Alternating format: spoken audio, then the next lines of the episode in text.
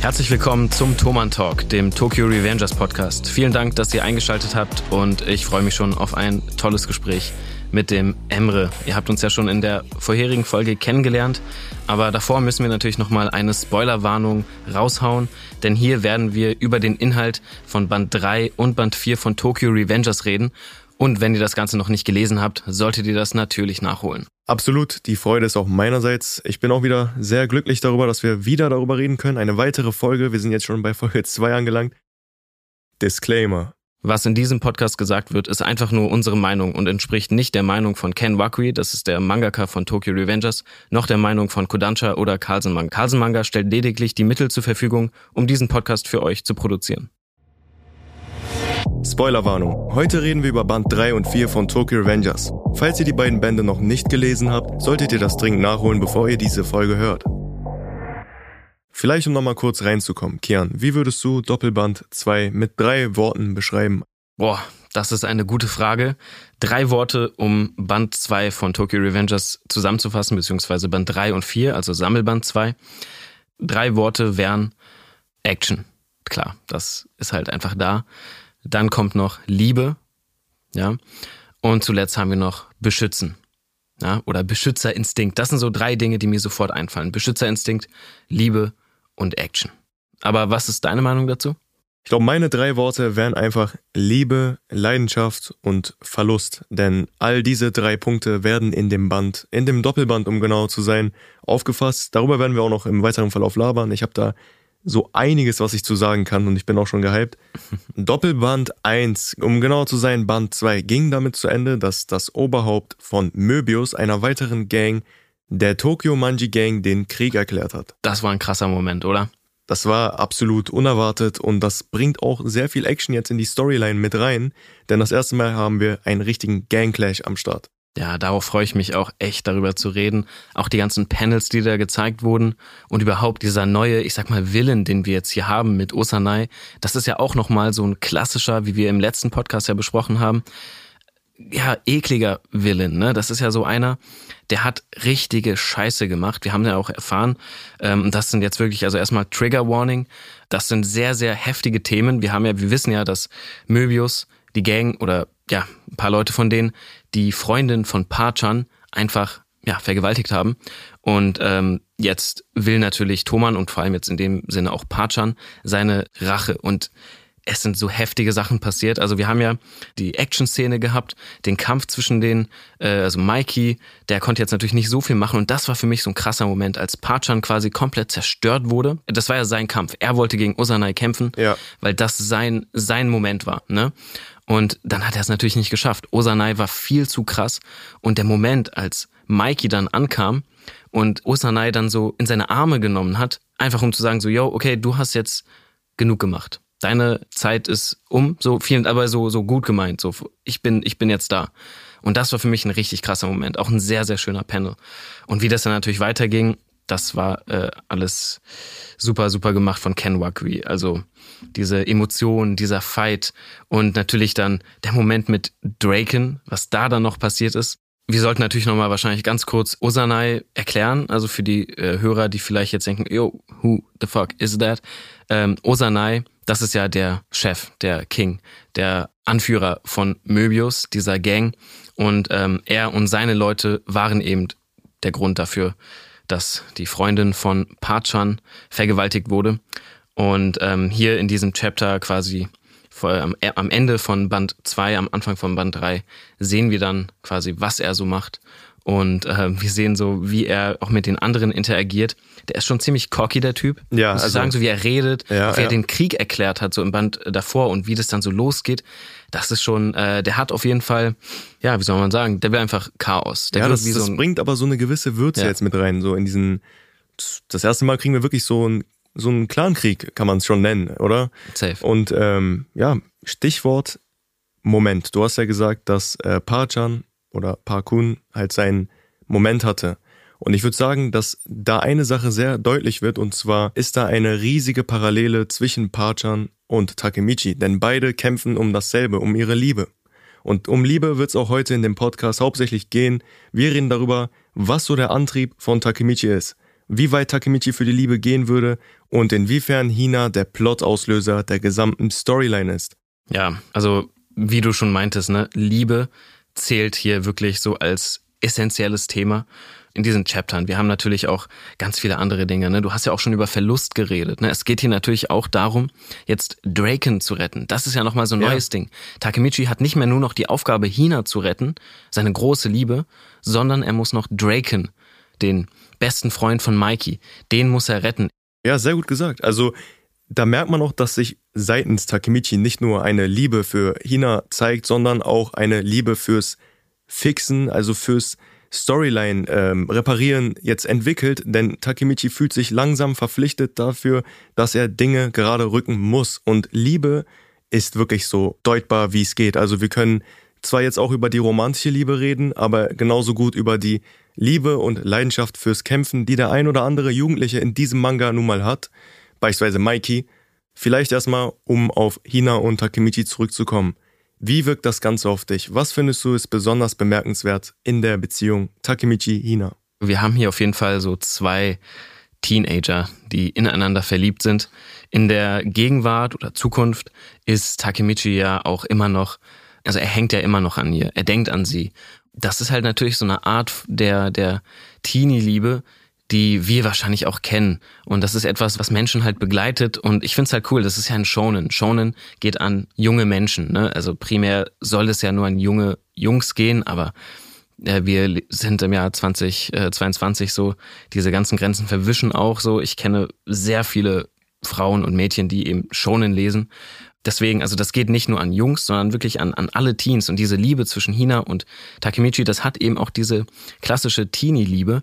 Ich finde, es geht hier auch ganz viel um toxische Maskulinität. Findest du nicht auch? Ja, das ist halt hier wirklich dieses Crybaby-Ding, ja. was ja auch hier durch diesen ganzen Manga ja durchgezogen wird, auch eine essentielle Rolle spielt, dass eben Takemichi, er will unbedingt Hina beschützen. Er will der starke Mann sein.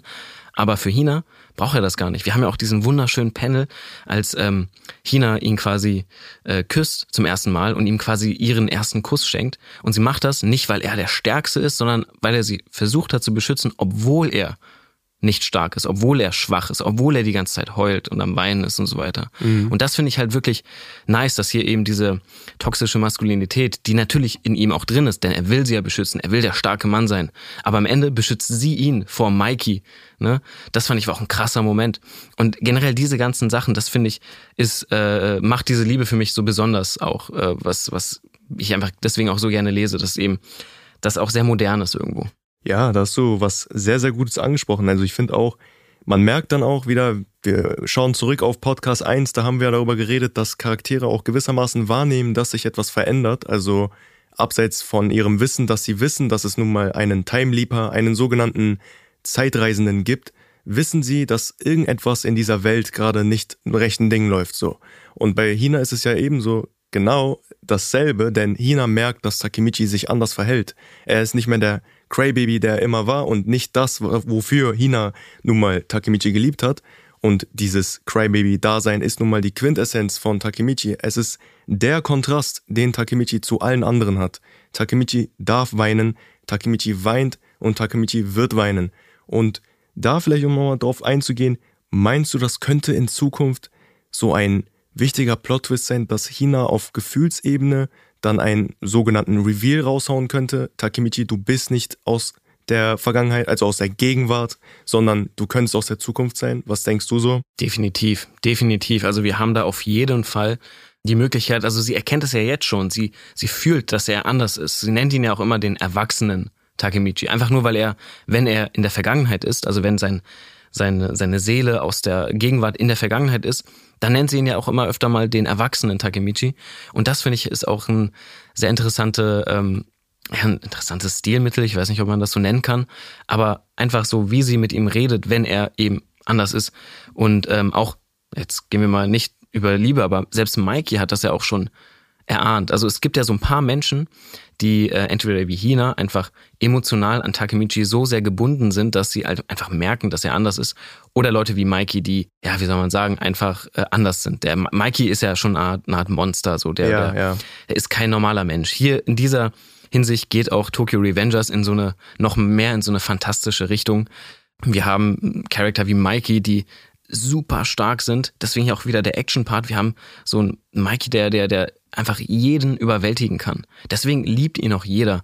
Deswegen ist auch einer meiner Favorite Character, ähm, weil er einfach so verdammt cool ist und eben auch einfach merken kann, dass Takemichi nicht er selbst ist. Genauso wie Hina. Aber bei Hina ist es ja eher wirklich so, sie merkt es, weil sie ihn liebt. Ja. Weil sie so emotional mit ihm verbunden ist. Und du bist ja auch ja dessen bewusst, was für einen Status Mikey hat. Also Mikey ist ja angesehen als der Große, obwohl er nur mal ein drei Käse hoch ist und nicht gerade äh, physisch gesehen zu den Stärksten gehört. Vielleicht, um nochmal auf Mikey und Hina zurückzukommen. Hina beschützt Takemichi ja sogar vor Mikey. Sie geht so weit, dass sie sich sogar vor Takemichi stellt, um ihn so vor dem ganzen Chaos, den Mikey einfach nur einbringt, weil Mikey ihn in, diese, in dieses Ganglife einzieht, zu beschützen.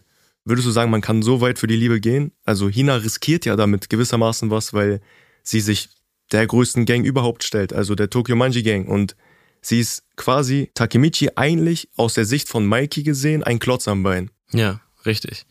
Ist jetzt die Frage, ob ich so auch reagieren würde. Also für die Liebe. Was, was macht man für die Liebe?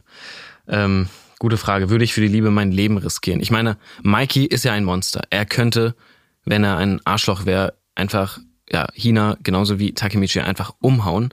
Ähm, und er warnt sie ja auch. Ne? Aber jetzt nicht wegen ihm selbst, sondern er meinte einfach, yo, es gibt ekelhafte Menschen da draußen. Und ich glaube, er verweist dabei auch auf eben Osanai, den wir vorhin ja schon besprochen haben. Menschen, die ekelhaft sind, Menschen, die Frauen vergewaltigen äh, oder auch Männer vergewaltigen, einfach ekelhafte Leute. Und ähm, das wird ja auch alles hier thematisiert. Ne? Das ist ja auch krass eigentlich, dass in so einem Shonen-Manga, der ja eigentlich primär an Jungs gerichtet ist, also an Jungs und Mädchen, aber an, junge Jungs. So, das soll ja bis 16 sein, ähm, ab 12, dass da eben solche Themen thematisiert werden. Ähm, das finde ich einfach nur absolut krass. Aber auch, dass es eben dann doch so, ja, der nicht so pietätlos, ja, alles behandelt wird, weißt du? Dass es dann doch eben diese Schlechten gibt, die dann aber nicht irgendwie dann doch, na hier, hier dürfen die Grenzen auch nicht mehr verwischen von gut und böse. So jemand, der sowas macht, ist halt einfach ekelhaft. Ja. Und das also Osanai und auch seine Leute, die sind, die werden nie irgendwie, da gibt's kein Grau. Da gibt's keine Grauzone. Die sind einfach böse so. Das ist natürlich sehr einfach auch dann gelöst. Ne? Wir haben eben Osanai und seine Leute, die einfach bad sind. Aber dann gibt's noch so, so Leute wie Mikey, die dann ja so ein Mix aus allem sind, ne? Die eben das Gute in sich tragen, das, das Ehrenhafte. Und wenn wir über Liebe reden, ne, zurück, haben wir nicht nur die Liebe zwischen Hina und, und Takemichi, wir haben auch die Liebe zwischen Draken und Mikey. Ja, was sehr, hast du dazu noch zu sagen, ne? Ja, das ist also die Dynamik zwischen Mikey und Draken ist natürlich unglaublich gut. Also wir haben Mikey als ja quasi den Vorreiter, denjenigen, welcher an der Spitze steht. Er trägt die Krone und mit Draken einen, der wohl das ist, also Draken ist gefühlt das Schild. So, da können wir uns, glaube ich, einigen, oder? Draken ist derjenige, welcher Mikey schützt. Draken ist derjenige, der für Mikey Safe. sterben würde. Und Draken ist auch derjenige, der in dem Fall, in dieser Beziehung, sehr weit gehen würde für Mikey. Ja, definitiv. Also wir haben jetzt ja diese Beziehung von Mikey und Draken. Diese freundschaftliche Liebe, die ja verspürt wird. Und dann gibt es noch diesen Beschützerinstinkt von Takemichi, den er natürlich nicht nur für Hina verspürt, sondern eben auch für Draken, den er unbedingt retten muss, damit Hina am Ende irgendwie überlebt. Und das ist natürlich auch krass. Also der Moment, als äh, Draken da von, wer war das, Peyin, oder? Von ja, Peter ja, genau. erstochen genau. wurde. Und als er dann da so lag und als man dann das Panel gesehen hat mit ähm, dem auf dem Boden liegenden Draken, ja, das dieser schon. Blutlache. Und das finde ich auch krass, aber auch ein sehr impactvolles äh, Panel, so Paneling ja. überhaupt, auch wie das gemacht wurde von Ken Wakui. Wirklich sehr, sehr emotional. Mhm. Und Takemichi war natürlich komplett zerstört, weil er dachte, okay, er ist tot. Ja, er nee, Kiyomasa hat ihn doch erstochen, nicht Pean. Pean wollte es, ja, aber Kiyomasa ja, hat es getan. Ja, Kiyoma, Kiyomasa war derjenige mit dem Messer. Ja, ja. Und was ich sogar noch interessanter fand, war nicht mal die Tatsache, dass Draken dann da lag, sondern dieser ganze Prozess dahin. Denn wir haben da diese gewaltige Masse an Leuten, die gegeneinander kämpfen und da ist absoluter Chaos am Abgehen. Also wir haben zwei Gangs, die aufeinander klatschen und mittendrin ein Takemichi, welcher nicht kämpfen kann und komplett aufgeschmissen ist, aber mit einem festen Ziel, denn er muss und weiß, dass er das muss, Draken beschützen. Und so sucht er halt Draken in dieser Masse und findet ihn dann irgendwann abgestochen wieder. Und das ist so, als Zuschauer, ich weiß nicht, was das in euch ausgelöst hat da draußen oder jetzt bei dir, Kian, ich fand, das war schon gewissermaßen enttäuschend. Also nicht, dass ich Ken Wakui kritisiere, sondern ich habe mir schon gehofft, es ist ein Schonen, er muss ihn jetzt retten, es, das, das wird klappen. Takemichi ja. geht da rein, kriegt ein Power-Up und schlägt dann Leute und ähm, rettet Draken. Und dann siehst du da auf einmal Draken aus der Vergangenheit. Das heißt, das ist ja auch keine Tatsache, die man dann wieder ändern könnte. Wenn Draken in der Vergangenheit tot ist, dann ist das so. Das, das kann man nicht ändern. Denn er kann ja nicht noch weiter in der Vergangenheit reisen und dann als äh, Zweijähriger irgendwie dafür sorgen, dass er das und das passiert. Und das war dann schon sehr sehr, sehr shocking, so, muss ich ja. sagen. Ja, genau. Also wir, das war wirklich der Moment, dann dachte man ja, der ist tot. Das ist vorbei. Seine Mission ist einfach nicht accomplished. Aber zum Glück war das ja nicht sein Tod.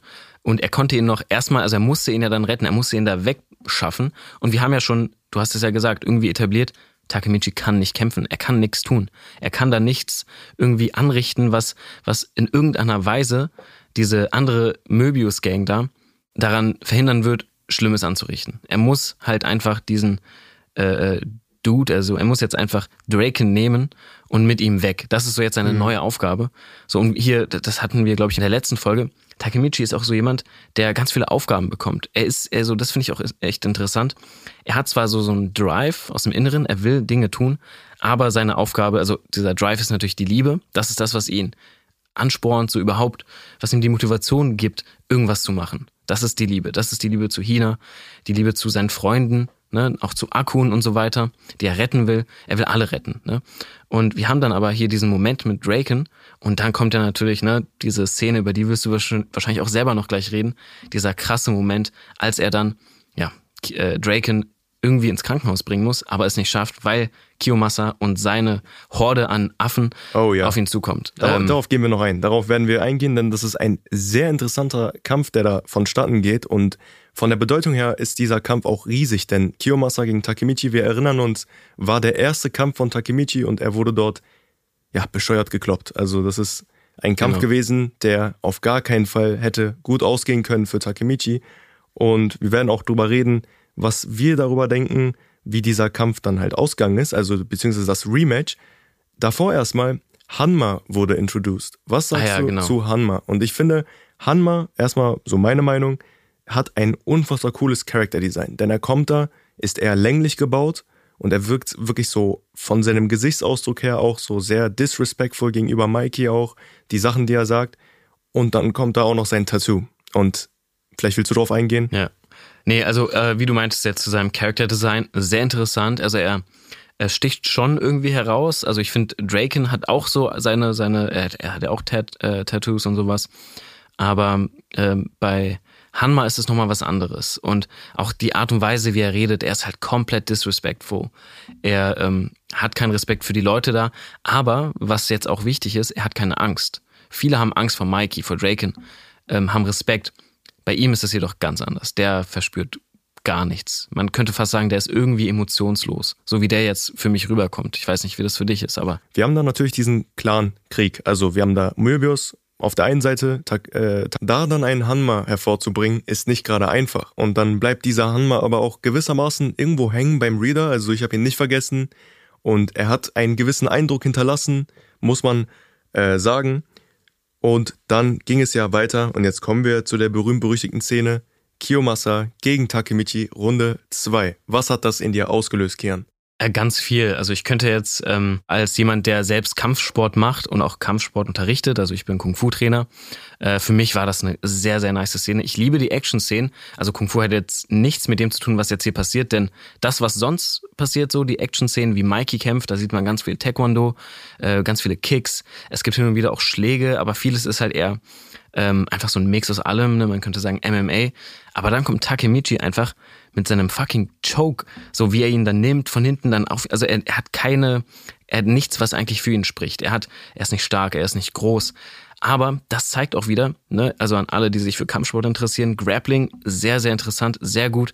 Vor allem, wenn man ähm, vielleicht jetzt nicht so stark ist, denn mit der richtigen Technik kann man Leute auf jeden Fall, die viel größer sind, ja, besiegen. Und das hat Takemichi gezeigt. Also mit seiner, ähm, mit seinem Willen und vor allem auch mit der Verletzung in seiner Hand. Ja. Er wurde ja davor sogar aufgestochen. Also man sieht einfach, dass seine Liebe, seine Motivation größer war als seine Angst. Und das macht ihn auch so mutig und auch so bemerkenswert. Ne? Viele mhm. kritisieren ja immer wieder, ah, Takemichi, der ist ein Crybaby, der heult rum. Aber genau das weiß der Autor ja, der das ja rüberbringt. Der will ihn als Crybaby zeigen, der aber eben über seine Grenzen hinausgeht. Und das ja. finde ich halt so nice an ihm. Und das war halt der Moment, wo er über seine Grenzen hinausgegangen ist und einfach alles gegeben hat und dann natürlich in so einem schönen Choke alles beendet hat. Das fand ich war heftig. Also mir hat sehr, sehr gut gefallen. Also was man auf jeden Fall auch weiß, ist, dass nun mal in dieser Gangwelt von Tokyo Rangers Leute auch mit unfairen Mitteln kämpfen können. Sei es jetzt das Messer, was dann Kiyomasa mit sich geführt hat, was letzten Endes dazu geführt hat, dass Draken oder Draken ich weiß gerade nicht, sagst du Draken oder Draken? Ich sag Draken, aber Draken würde auch Sinn machen. Ja, ich, ich hab's halt auf Japanisch geschaut und da heißt es halt Draken, also Draken. Draken. Ja. Ähm, aber ja, Draken klingt natürlich cooler. Ähm, Draken hat ja obviously einen Schaden davon getragen und ein Messer ist nun mal in einem Kampf etwas, was diesen Kampf auf eine andere Ebene bringt, genau wie eine Waffe, weißt du? Vielleicht nochmal zurück zum Kampf. Takemichi faced Kiyomasa und hinter Takemichi befindet sich ein verletzter Draken. Das heißt, er muss einen Verletzten beschützen und gleichzeitig einen seiner schlimmsten Gegner, seinen Hard Counter, sagt man, bekämpfen. Denn Kiyomasa hat ihn einst aufs Letzte fertig gemacht und Takemichi wurde da von Mikey und Draken damals gewissermaßen gerettet, kann man sagen. Ja. Und diesmal ist es so, dass er die Leute, beziehungsweise einen der beiden Leute, die ihn nun mal beschützt haben, beschützen muss, weil das Leben auf dem Spiel steht. Und was meinst du, empfindet Takemichi in diesem Moment? Also ich bezweifle, dass Takemichi sich einen Abend davor einen Grappling-Kurs angeguckt hat und sich gedacht hat, ey, morgen kämpfe ich gegen Kiyomasa ja. und dann nehme ich ihn da so ran, sondern das war ja wirklich so instinktiv, dass er sich gedacht hat, ey, ich bin zwar ein Crybaby und äh, ich bin, ich bin schwächer als die anderen, ich kann da nicht mithalten. Das haben wir auch in der Masse gesehen. Er ist dort umhergeirrt und wusste nicht, wo links und rechts ist. Er musste Draken retten, aber er wusste nicht wie. Und genau diese Situation ist ja jetzt nochmal dasselbe, nur mit einem sehr, sehr gefährlicheren Ausmaß. Das heißt, wenn er diesen Kampf verliert, dann kann Draken sterben. So. Mhm. Was meinst du, fühlt Takemichi in diesem Moment? Und was meinst du, hat dann so dazu geführt, dass er in der Lage war, Kiyomasa zu besiegen? Boah, also wie gesagt, äh, es ist diese Liebe. Ich glaube, es ist einfach diese Motivation, die er die, äh, also die Liebe ist die Motivation für all das. Also ich glaube auch nicht, dass er sich einen Grappling-Kurs davor angeschaut hat, aber das ist halt das, dieses Instinktive, ne? Wir, wenn wir kämpfen, dann kommt einfach wirklich, dann, dann geht es um Instinkte. Egal, wirklich, das sage ich auch meinen Schülern immer. Es ist scheißegal, sorry für meine Ausdrucksweise, aber es ist scheißegal, was du trainierst und was für Techniken. Denn am Ende geht es immer nur um Instinkte. Und hier waren es halt eben die, diese, also da merkt man, er hat schon ein Talent. Ne? Und das ist eben dieses Grappling, dieses, ne, ganz gut, das erinnert mich an, an Assassination Classroom. Da gab es ja auch diesen einen, oh, ja. der auch so diese ja. Art, dieses, dieses Schlangenartige hat. Und das ja. finde ich, das ist so ein Potenzial für, für ähm, Takemichi, dass er dieses, also jetzt einfach nur rein vom Fighting-Style jetzt, dieses schlangenartige Grappling-Ding, das würde ich so feiern, wenn es weiter einfach durchgezogen werden würde. Ähm, aber zu seiner, zu seiner Motivation zu dieser Szene, was er gefühlt hat, ich glaube, was er gefühlt hat, war einfach nur, ich muss alle retten. Ja, es ist halt genau. halt dieses Ding, das kennst du ja vielleicht selbst, ähm, oder so im Leben, wenn man so an so einer gewissen Hürde steht und sich denkt, ich kann jetzt nicht zurückgehen, ich kann jetzt einfach nicht weg, ich muss weitergehen, egal was passiert. So, ich muss einfach weitermachen. Und das ist der Moment für Takemichi. Er muss weitermachen, er muss Draken retten, auch wenn er dabei selber draufgehen würde. Ja. Und dafür hat er auch dann den Respekt von allen anderen verdient. Ja, da steht natürlich so einiges auf dem Spiel für Takemichi und dann ist, da hört man so einen Moment auch auf nachzudenken und äh, die gewisse Furcht, die Takemichi dann vor Kiyomasa hat, kommt ja durch sein Gehirn. Also er hat ja Angst vor Kiyomasa oder Angst generell vor dem Kämpfen und Dort hat er wirklich mehr geliebt, also mehr Emotions verspürt als nachgedacht und das hat ihm da zum Sieg verholfen. Vielleicht nochmal zu dem Panel, was dann danach kam. Da lag ja dann Takemichi mit Kiyomasa auf ihm drauf. Ich kann es dir auch nochmal zeigen. Richtig heftiges Panel. Also an alle Leute, die jetzt äh, den Podcast hören, holt den Manga raus. Ja, ich hoffe, dass ihr auch nebenbei den Manga irgendwie in der Hand halten könnt oder so, ähm, damit ihr immer wieder auch reinschauen könnt. Denn ja, also die Panels, das ist auch wirklich das, was Ken Wakui so besonders macht. Ich finde seinen Zeichenstil wunderbar. Also wie er diesen Oldschool Type of ähm, Paneling nutzt, um das dann nochmal so mit diesen neuen Character Design zu mischen. Und dann hat er noch so ganz viele Schattierungen im Gesicht. Also manche Zeichnungen sind total plastisch, andere vielleicht eher weniger. Und dann gibt's halt so also er macht es ganz gerne, diese Riesen-Panels, ne, diese zweiseitigen Doppel. Ja, diese Double Spreads. Äh, diese Double Spreads, die ja. finde ich halt einfach unglaublich gut. Ähm, und die macht er auch immer so detailliert, aber immer meistens, also es gibt Double Spreads von anderen Manga, die, die hauen dann alles rein an Informationen, wie es geht. Die bauen dann so Welten auf. Was Ken Wakui aber macht, seine sind eher simpel, aber dann so, aber diese, dieses Simple macht das Ganze noch, finde ich, viel, viel emotionaler, weil man sieht jetzt nicht, die ganze Stadt. Ne? Wie richtig oft, also Naruto, One Piece zum Beispiel, One Piece, Alter. Wenn ein One Piece ein Double Spread ist, dann sehen wir gefühlt ein neues Universum, so eine neue Welt. Wir ja. sehen so viele, 10.000 Charakter. Aber hier sehen wir meistens ein paar, außer es ist so ein Kriegspanel oder so. Oder halt hier jetzt einfach äh, Takemichi und Kiyomasa, wie sie da zusammen einfach nur liegen, nachdem er ihn ausgenockt hat mit einem Choke. Ein sehr emotionaler Moment. Was ist denn dein, das, was du gefühlt hast, auch, auch jetzt einfach nur vom künstlerischen her? So, ich finde ja, das Künstlerische hat ja auch sehr viel Effekt. Also das führt ja zu, zu Emotionen jetzt auch, ne? wie er das zeichnet und so. Ja, unbedingt. Also ich würde dir bei allem zustimmen. Du hast da wirklich sehr gute Punkte genannt. Ich muss sagen, äh, Ken Wakui, also der Mangaka, ist auch, hat so ein gewisses, so ein, so ein Gespür dafür, wie er die Panels ausdrücken kann. Also man merkt, es ist ein schonen Manga, also allein vom Artstyle her. Wir haben ganz viele Speedlines, wir haben viele Action-Szenen, Choreografien, die eingebaut werden. Wenn, wenn Takemichi da jetzt gegen Kiyomasa kämpft, war da jetzt nicht die größte Choreografie, also er hat jetzt nicht die übelsten Fäuste rausgehauen und die, äh, die Roundhouse-Kicks, sondern das übernimmt dann halt Mikey, aber wir haben allerlei Kampfarten und das kannst du ja auch als äh, Kampfkunstexperte gut bewerten. Was ich aber sehr interessant fand, gerade bei dem Panel, wo Kiyomasa dann auf Takemichi liegt, war zumal das, was Takemichi gesagt hat. Ich habe gewonnen, denn er hat das erste Mal wirklich das, so einen Erfolg verspürt. Oh ja. Und was dann da revealed wurde, vielleicht optisch gesehen, jetzt von der Kunst her, war auf dem T-Shirt von Takemichi Liebe, denn da stand Love. Und das finde ich mhm. so witzig, denn ja. wir reden halt über, über Liebe an sich und dass dann letzten Endes am Ende eines Kampfes, nachdem Takemichi sich selber auch anfängt zu lieben. Denn ja. er, er, sagt, ich habe gewonnen. Er redet das erste Mal positiv über sich und ist nicht mehr derjenige, der sagt, ey, ich, ich vermassel alles. Ich, ich sorge dafür, dass mein bester Freund in der Zukunft stirbt. Ich sorge dafür, dass meine Freundin in der Zukunft stirbt. Das erste Mal ist er wirklich auf sich selber fokussiert und sieht ein, dass er was richtig gemacht hat. Und dann sieht man halt diese, diese Überschrift auf dem T-Shirt, mhm. Love. Und das, das finde ich so cool. Das ist so ein, Easter Egg, was vielleicht nicht jedem, was mir auch nicht beim ersten Mal aufgefallen ist, aber das, das wird da klar und deutlich revealed. Das ist krass, das ist ein sehr, sehr, sehr schönes Detail. Richtig gut eingebaut von äh, Ken Wakui und passt auch perfekt, ne? Wirklich.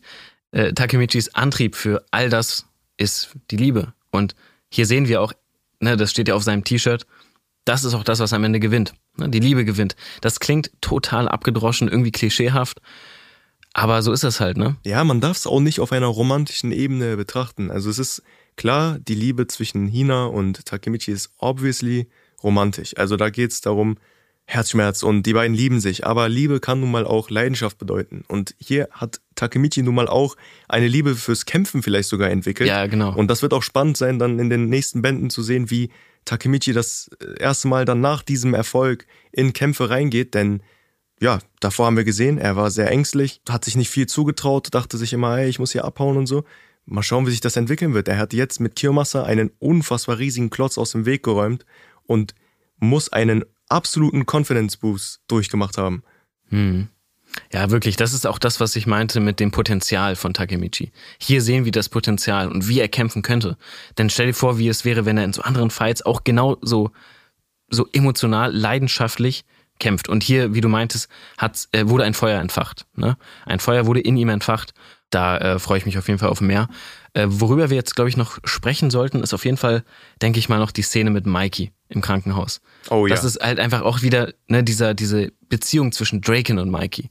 Weil ja dann Draken ja fast stirbt und im Krankenhaus liegt.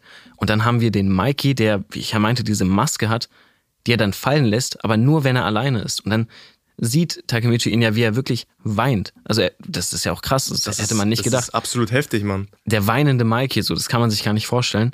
Das war, finde ich, auch ein sehr emotionaler Moment. Das äh, hat mich hat mich berührt. Das war einer der ersten Momente, wo ich wirklich richtig, richtig gefühlt habe. So, also ich habe viel mitgefühlt, aber das, da war ich so, damn.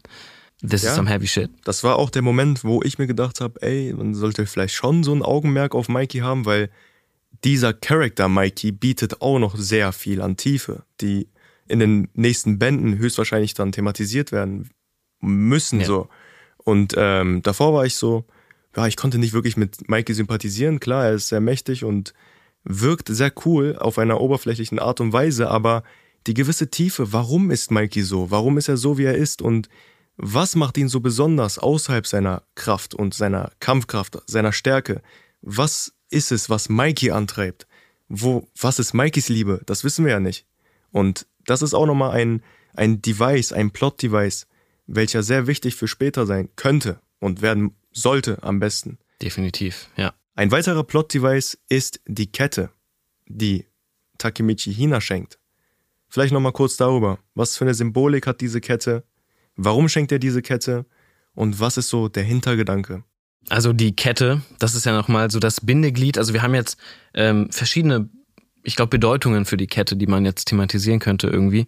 Wir haben hier jetzt das vierblättrige Klebert, ähm, welches natürlich Glück symbolisiert. Aber wir haben hier natürlich auch einfach eine Art Konstante, die in Hinas und Takemichis Leben die beiden verbindet. Wir haben ja die Kette, die er ihr schenkt und die sie bis in die Zukunft immer noch an sich trägt. Und das ist, glaube ich, auch nochmal so was sehr, sehr, sehr ähm, Wichtiges für diese Charakter. Aber ja, zu dem vierblättrigen Kleeblatt kannst du ja nochmal sagen, also das finde ich auch, dieses, diese Glückssymbolik, die mm. macht ja auch noch was aus. Ja, also du hast das, du hast auch mit der Konstante etwas sehr Wichtiges angesprochen. Wir haben wirklich eine Konstante mit der Kette.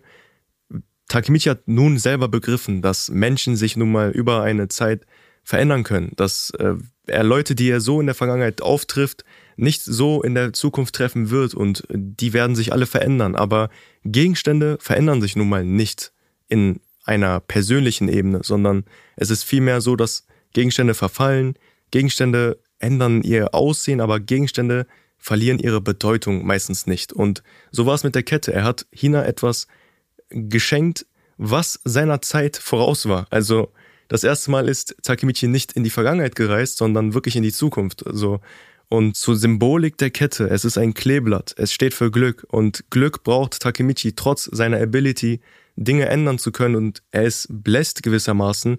Er hat eine Kraft, die es ihm ermöglicht, in der Zeit zu reisen. Dennoch trägt er diese gewaltige Bürde, die nun mal mit der Zeitreise kommt und Glück ist das, was dieser Junge auf diesem Weg braucht. Ja, Glück. Aber das Glück ist leider nicht auf seiner Seite. Denn das Ende des vierten Chapters, das hat mich komplett äh, ja, das hat mich einfach komplett zerstört. Ja, mich auch. Der Moment, als, äh, ja, ne, wir wissen ja. es auch, Akun. Ja, war der Hauptakteur, mal wieder. Ja, ja, mal wieder Akun, mal wieder der gute Akun, alte Akun, Alter, was machst du? Als er dann in das Auto, in dem äh, Hina saß, reingerast ist mhm. und sie damit umgebracht hat.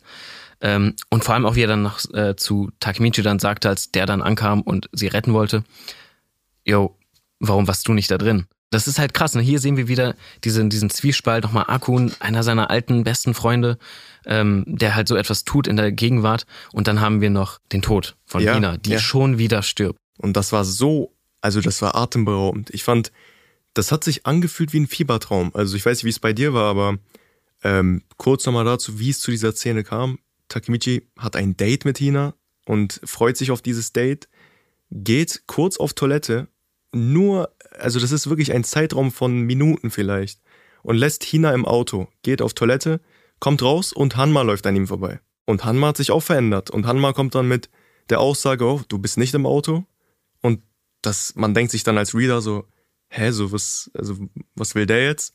Und dann geht Takemichi an diesen Ort, wo das Auto stand, und auf einmal ist da Chaos.